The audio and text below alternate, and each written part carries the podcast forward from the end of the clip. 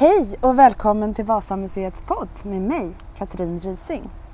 Idag har jag, eh, som du kanske hör, tagit mig utanför museet och jag står just nu i Vasamuseets trädgård. Det är en eh, liten trädgård eh, som ligger bakom museet eller lite till vänster om du tänker att du står och tittar mot huvudentrén. Att den är liten gör ingenting. Den representerar en ganska normal köksträdgård skulle jag säga. Och eh, anledningen till att jag har tagit mig ut hit det är för att se vad som odlas. Och om det möjligen kan säga någonting om mathållningen ombord på ett krigsfartyg på 1600-talet. Och för att få veta mer om odlingen och maten har jag bjudit in vår trädgårdsmästare Ulrika Flodin Furås. Hej Ulrika! Hej! Du får själv berätta vem du är. Jag är från början trädgårdsjournalist och fotograf men jag har eh, övergått till att mer och mer odla.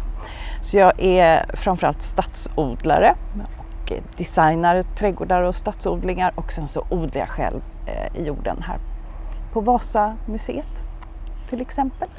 Och det här med stadsodling, det är alltså ingenting nytt. Hur såg det ut på 1600-talet? Men då odlade man ju överallt i städerna. Man hade kolgårdar eh, och även stadsjordar som låg lite utanför stan där man släppte ut djuren som man hade i stan på sommarbete på sommaren. Och i kolgårdarna odlade man ju ätbart. Tobaken började man odla vid den här tiden också. Typisk stadsgröda. Man odlade humle till öl. Och eh, vad, hur, vad var det för skillnad då mellan stadsodling och landsbygden? Det kanske inte var så stor skillnad, eller? Nej, det var inte så jättestor skillnad därför att eh, staden och landet har ju alltid behövt varandra så att stadsborna odlade en del av sin mat i stan men så köpte de ju in från bönderna på landsbygden också. Men vad var det då för typ av eh, grödor som odlades? Om vi nu talar om de som man hade nytta av i, i hushållet. Mm. Nyttoodling, ja men då är det ju ärtor. Det är ju en basföda. Eh, sen så odlade man bondbönor, rovor av olika slag, spenat, lök, vitlök. Kan vi inte gå runt och kolla lite vad som finns så kan du berätta? Absolut. Här odlar vi ärtor som ju då är en stapelvara på början av 1600-talet. Potatisen har inte kommit än till exempel. Det blir ju en annan stapelvara fast det är 100 år senare ungefär. Förlåt en okunnig fråga men ärtor, är det gula ärtor eller gröna ärtor eller vilken typ av ärtor det är det? Det är framförallt eh, gråärtor. Alltså, gråärtor, det låter... Ja, gråärtorna eh, börjar bli populära igen. Ganska stadiga ärtor kan man säga. Eh, det finns något som heter POM, programmet för odlad mångfald, som är ett SLU-projekt som man liksom har plockat upp en del av de här gamla kulturgrödorna. Så nu är de här ärtorna till exempel jättepopulära. Gråärt och märgärt och så. Kan vi se dem i, våra vanliga butiker? Kanske i så lite mer lyxiga specialbutiker men annars så äter vi mest gulärtor. Ja. Vanliga, vanliga ärtor. Men det går alltså att få tag på de här fröerna, ja. mera populära gråärtorna? Absolut. Mm. Okej, ska vi gå vidare? Ja! I den här bädden så odlar vi spenat som man då odlat under lång tid i, i Norden och Sverige. Och sen så blandar jag odlingarna, det är inte bara spenat spenat utan då växer det också ringblommor och sånt. Så jag blandar ofta eh, grönsaker med blommor. Va varför då? Vad är syftet med det? Ja men dels är det för att jag tycker det ska vara vackert. Mm. Och bland ärtorna så kommer det växa gurkört i gamla tider så sa man att grönsakerna mognade tidigare och blev godare om man hade odlade dem tillsammans med gurkört. Och sen är gurkört och ringblommor jättebra för pollinerarna. Så när det är sommar här så är det liksom fullt med bin och humlor och fjärilar som är i lavendeln, i tagetesen, i ringblommorna och i gurkört. Så det är totalt surr här. Och man kan äta de späda, vad ska man säga, gurkörtsprimörerna eh, och använda liksom i sallad eller steka och sådär. Och man har ju gärna de här små fina blå blommorna på tårtor och sånt där. Men jag personligen tycker jag inte att de är så här jättegoda. Tycker det är mer snygg, snygg faktor. Ja, men det är också viktigt. Absolut. Tror du att det var viktigt även på 1600-talet att de tänkte på det estetiska så som du gör idag? Ja, absolut. Det tror jag. Ja. Eh, om man tänker på hur Vasaskeppet ser ut, hur skeppet, fantastiska de här ganska skarpa färgerna, hur det är målat, så tänker jag att så, alltså estetiken på 1600-talet måste ju ha varit väldigt färgglad. ja. Vad har vi här? Här har vi kål, olika kolplantor. Det är också en stapelvara. Det heter ju kolgård, det man odlade i, när man, i köksträdgården i städerna. Kål är ju inte bara, alltså i en kolgård odlar man inte bara kål utan det var alla möjliga grönsaker men det hade samlingsnamnet kål och det kanske visar hur, hur central kålen var i det svenska köket. Hur mycket kol kommer det i en sån här, i en bädd av den här storleken? Kanske två gånger två meter eller två och en halv. Um, ska se, en, två, tre, fyra, fem, sex, sju gånger säg åtta. Sju gånger åtta, vad är det? 56. Ja, det blir ungefär 56 kål. Mm. Eh, grönkål och sen så är det vitkål just i den här odlingen. Det här blandar vi lite grann vad som finns att få tag på och lite olika estetiska saker. I, eh, definitivt inte spetskål för det hade man inte på den tiden men lite olika kålsorter. Fanns det kolmask på 1600-talet som åt upp odlingarna? Ja men det fanns ju skadegörare på den tiden som åt upp odlingarna och, och kål är ju knepigt att odla. Det kommer ju de här olika som älskar att äta kål eh, och idag så lägger man gärna på fiberduk i början och det kommer vi göra här också. Men på den tiden fanns förstås inte fiberduk men man har ju alltid ägnat sig åt olika sorters biologisk bekämpning. Och här i trädgården så förvildningsodlar vi skulle jag kunna säga och då blandar man kål tillsammans med blommor och andra grödor och odlar ganska tätt. Och här kommer det också vara ringblommor och här kommer det vara eh, linnetagetes. Så att eh, en del av de här skadegörarna hittar inte kolplantorna utan de landar kanske på en ringblom och så tänker de att här finns det ingen kol och så flyger de vidare. Oh, vad smart. För här kan vi inte ha fiberduk hela säsongen heller för att det här är ju en, en eh, plats som ska vara vacker. Så att då får man ju liksom försöka se till så att de där kolmaskarna och larverna inte kommer. Här har vi en lite mindre bädd. Ja, det här är vår, vårt linfält. Lin var ju också jätte, jätteviktigt på 1600-talet för då gjorde man till exempel eh, segel av och kläder. Mm. Så att linet är ju verkligen centralt i 1600-talets odlingar. Dock odlade man inte lin direkt i stan utan det är mer på landet. Men vi vill ju ändå visa det för, för skeppets skull. Ja. Så det ber så att folk ska se hur, hur det- lin ser ut. Och ja, i höst tänkte vi också visa hur man tar tillvara linet. ja, vad roligt. Nu är jag nyfiken på att veta vad som är den här stora bädden. Här är det sallad och det är eh, lök. Och I mitten har vi en perenn fänkål. Och så sticker det upp några morötter som blev kvar från förra säsongen så de har stått där hela vintern. Alla de här, ja, salladen och morötterna, vi tar väl tillvara det och gör någonting av det. Absolut, restaurangen tar och serverar. Den här eh, bädden som vi tittar på nu med löken och salladen och de övervintrade morötterna eller de som kom tillbaka kanske vi ska säga. Den är väldigt vacker med lök runt kanterna och sedan så är det den här, var det fänkålen i mitten Ulrika? Eh, Så att det bildar ett väldigt vackert mönster och kan bara tänka mig att det kommer bli finare och finare. Oj, nu hör vi lite sång här i bakgrunden. Det är nog Parkteatern som övar på årets föreställningar. Elvira Madigan tror jag att det är. Här är en jättespännande bädd med ett stort rosenträd i mitten. Ja, en apotekarros. Jaha, vad är det, vad är det för särskilt med en apotekaros? Det är en gammal sort som man hade i trädgårdarna på 1600-talet. Så i hörnet här så har vi en perenn grönsak som heter den gode Henriks molla, eller lungrot kallas den också. Och den har man odlat eh, i våra städer ända sedan vikingatiden. Så det var jättevanligt och den tillreder man som spenat ungefär. Ja, och vad är det här för ludet? Det är små... Det är en vallmo. Jaha, är det? Ja. Varför odlade man odlar man vallmo? För att det var vackert bland annat. Men det var ju också en läkört. Och man använde ju fröna. Fröna, vallmofrön. Men annars så är det ju mest kryddor i den här, olika kryddörter. Jag känner inte riktigt igen alla, men där ser det ut att vara jordgubbar. Nej, smultron. Smultron. Jordgubbar fanns inte Nej. vid den här tiden. Det kom senare från Ja. Sydamerika. Och sedan så har vi, här är det salvia. Salvia och johannesört. Ja. Och sen så har vi oregano. Och så är det lite gräslök där. ja. Så det har vi till sillbordet sen. Precis. Och Fast med- som sagt då ingen potatis. Nej. Här är det också faktiskt massor med saker som jag känner igen men jag ska inte ge mig på att gissa nu så nu får du berätta direkt. Ja, det är koriander. Mm.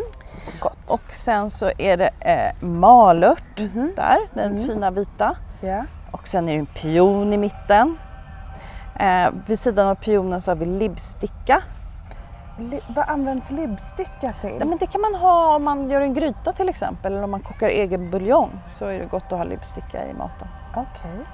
Och vad är det här? Den här här- taggiga Det här är en åbrodd.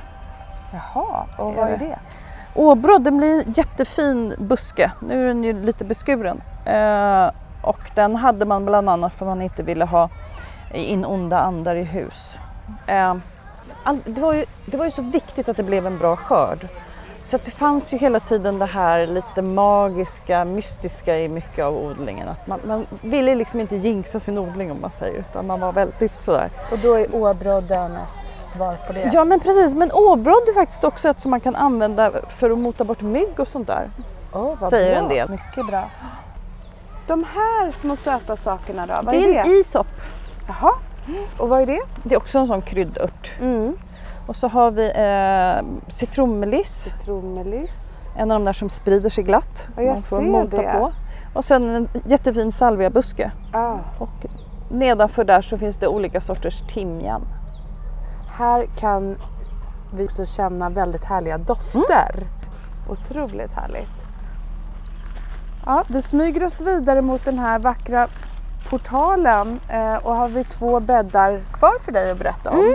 Och då kommer vi liksom in lite mer i en läkeörtszon. Fast det är lite blandat där läkeörter och, och, och kryddörter. Så att saker och ting skiftar skepnad kan man säga genom århundradena. Och ett ganska tydligt exempel på det är rabarber som Aha. var en läkeört under väldigt lång tid men sen på, tror det är 1700-talet eller börja, till och med 1800-talet så, så började man äta rabarbern. Men innan dess så var det en av de här läkeörterna. Och vad ska rabarber läka?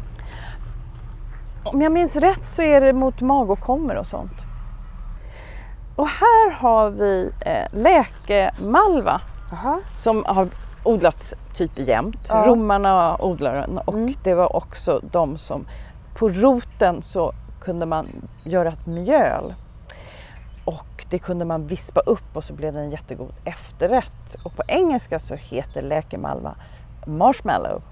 Och det är det som sedan då är dagens marshmallow.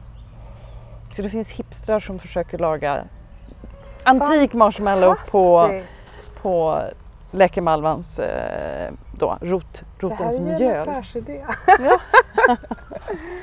Så har vi en litet kungsljus där och Och kungsljuset, användes ja, men det är till? för att det är, det är vackert. Det är vackert. Ja, och kungsljusen får ju liksom, där, den, där de landar får de oftast vara kvar. Ja. Och det är också en sån här som pollinerarna gillar. Ah. Och här borta i hörnet så har vi en hjärtstilla Jaha. som också är en, en läkört som har använts ända, sedan vikingatiden och framåt som kanske inte är så känt idag. Men, men hjärtstilla betyder då att om man var nervös så kunde man stilla hjärtat Ah. med, med eh, hjärtstilla. Kokade man te på den då eller hur? Ja det kunde man göra som Ah. en slags infusion eller Ah. te. Fint. Och de här små söta sakerna i andra hörnet? Det är hasselört Jaha. som också används som medicinalväxt. Och vad är, är hasselört bra för eller mot?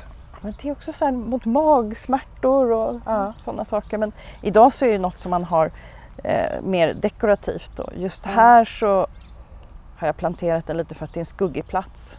Så då får den- hasselörten liksom bre ut sig. Och den trivs då uppenbart i skugga? Ja. Mm. Precis. Då har vi en sista bädd kvar här med stora växter. Vad, vad är det vi ser?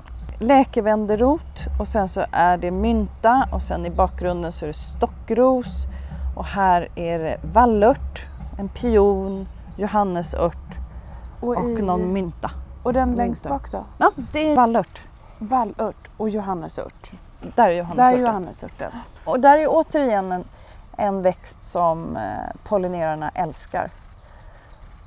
Då måste jag fråga, nu, nu har vi gått runt hela delen med Ja. bäddarna. Mm. Och skulle du säga att det här är typiskt då för stadsodlingar på 1600-talet?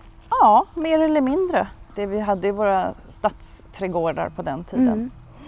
Och nu har ju du berättat lite grann om hur du har blandat blommor och nyttoväxter men eh, odlades blommor för övrigt bara för att de var vackra också? Ja, till exempel stockros Mm. och sådär. Så absolut.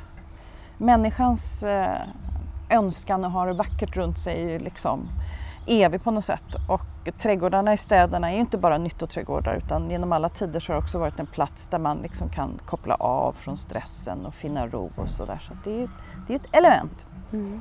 Vilka var det som odlade? Kan du berätta lite om hur det såg ut i samhället?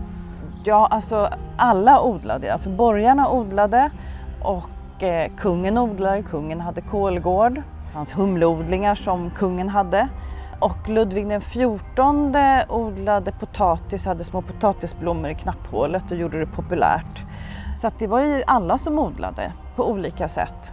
Men hur, hur är det egentligen med Kungsträdgården här i Stockholm? Visst var det, som namnet antyder, en trädgård? Det var ju kungens köksträdgård under en period. Och sen så småningom så blev det mer den här, eh, vad ska jag säga, barockträdgården utan grönsaker. Men det var ju länge en, en kunglig köksträdgård. Du nämnde humle och Mm. då råkar jag ju veta att vi har humle här Mm. också. Kan du Mm. berätta lite om det? Ja, vi har ett antal humlestörar som är målade enligt 1600-talsmanér också inspirerat från skeppet, hur skeppet var målat. Så om några månader så kommer det klänga en massa humle här. Restaurangen bryggde mjöd på humlet eh, i höstas så att den används väldigt flitigt.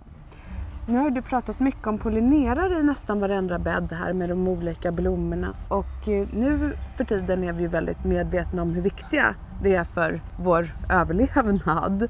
Hur pass medveten var människan på 1600-talet om det? De var jättemedvetna och redan under antiken så odlade man ju eh, blommor just för bina. För man, hade ju, eh, man odlade ju bin även på 1600-talet. Så de pollinerarvänliga blommorna är ju centrala i odling sedan mycket, mycket lång tid och en jätteviktig del av odlingarna. Ska vi gå vidare in i den här vackra portalen? Ja, nu kommer vi in i eh, Vasaträdgårdens lövgång. Och den består utav kaprifol. Och sen så är det jättefina utsnidade skulpturer på träbågarna som är också inspirerade utav skulpturerna och träsniderierna på skeppet. Och här är i alla fall en växt jag känner igen, nämligen lavendel. Ja. Och sen så är lavendeln här inte lika tuktad som den inne i odlingen, för inne, i- eller inne i, som är inne i trädgården. För inne i trädgården så är ju lavendel, det är liksom en klippt lavendelhäck som är centrum i den här renässansträdgården och mitt i så är det en klippt eh, buxbom och det är också typiskt renässanselement. Så lavendel och kaprifol. Precis. Och eh, här kan jag ju tipsa alla våra lyssnare och besökare om att komma och sätta sig en stund i skuggan för en liten stunds kontemplation. Ja men precis. Njuta av dofterna och få lite skugga. Väldigt, det är väldigt behagligt här. Vi kan väl sätta oss här i skuggan. Kan du nämna några andra berömda trädgårdar från den här tiden? Ja, vi ju till exempel Villanderi utanför Paris som är en superläcker trädgård där man också blandar grönsaker och blommor och man odlar i den här typiska kvarteren som är renässansträdgårdarna. Eh, här i Sverige så finns ju Läckö slott och också Tycho Brahes trädgård på ön Ven. Då, eh, om vi utgår från eh, odlingen här. Du har ju nämnt eh, vid flera tillfällen att det som odlades i en trädgård av den här typen var också sånt som togs ombord förstås. Vad, eh, vad kan vi säga om mathållningen ombord på, på skepp som Vasa? Ja, alltså man hade ju med sig, där kommer ju ärtorna in till Ja, exempel. därför Gråärtorna. Ja, och man kunde ju den här typen av ärtor och bönor kunde man ju lagra. Man torkar dem och sen så kunde man koka ärtsoppa på dem. Så det är ju jätteviktigt för sjöfarten. Och humlen, man drack ju öl och inte vatten. Och sen så, det glömde vi att säga, men det finns ju en av bäddarna som också är en tobaksodling. Och tobaken hade ju då blivit populär vid den här tiden. Och man har hittat piper ombord på på Vasaskeppet och de första tobaksodlingarna kom på slutet av 1500-talet.